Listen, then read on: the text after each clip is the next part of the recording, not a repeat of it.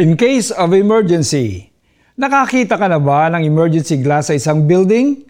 Mahalagang bahagi ito ng isang infrastructure pero bihirang gamitin. As the name indicates, pang-emergency lang.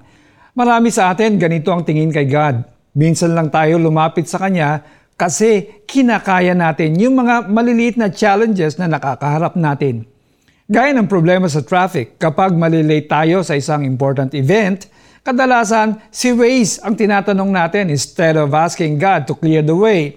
O kaya naman kapag may power interruption at work from home tayo, nai-stress tayo at kinukulit natin ang internet provider na ibalik agad ang connection bago pa man natin maalala na ipag-pray ito. Bakit kaya ganito? Iniisip kaya natin na baka makulitan si Lord dahil tawag tayo ng tawag sa Kanya? Or baka naman nire-reserve natin siya pag big events kung kailan alam talaga natin na hindi na natin kaya. The good news is God is available 24-7. He loves hearing us call Him because God wants to let us know that in the big or small challenges, He's got us. He does not want to be just an emergency contact for us. Instead, the Lord wants to be involved in every detail of our lives. So even if at times feeling natin maliit na bagay lang ang kinakaharap natin, we could still say a little prayer of, Lord, guide me, and rest assured that He is there. Tayo po'y manalangin. Panginoon, sorry po kung naglalakas-lakasan ako minsan.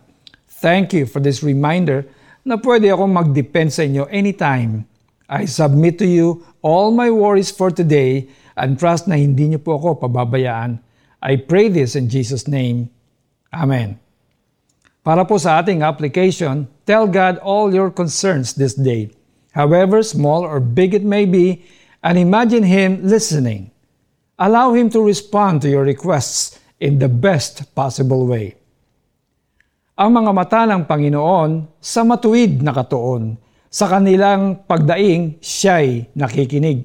Unang Pedro 3.12 ako po si Alex Tinsay na nagsasabing, in big or small challenges, God always has our backs.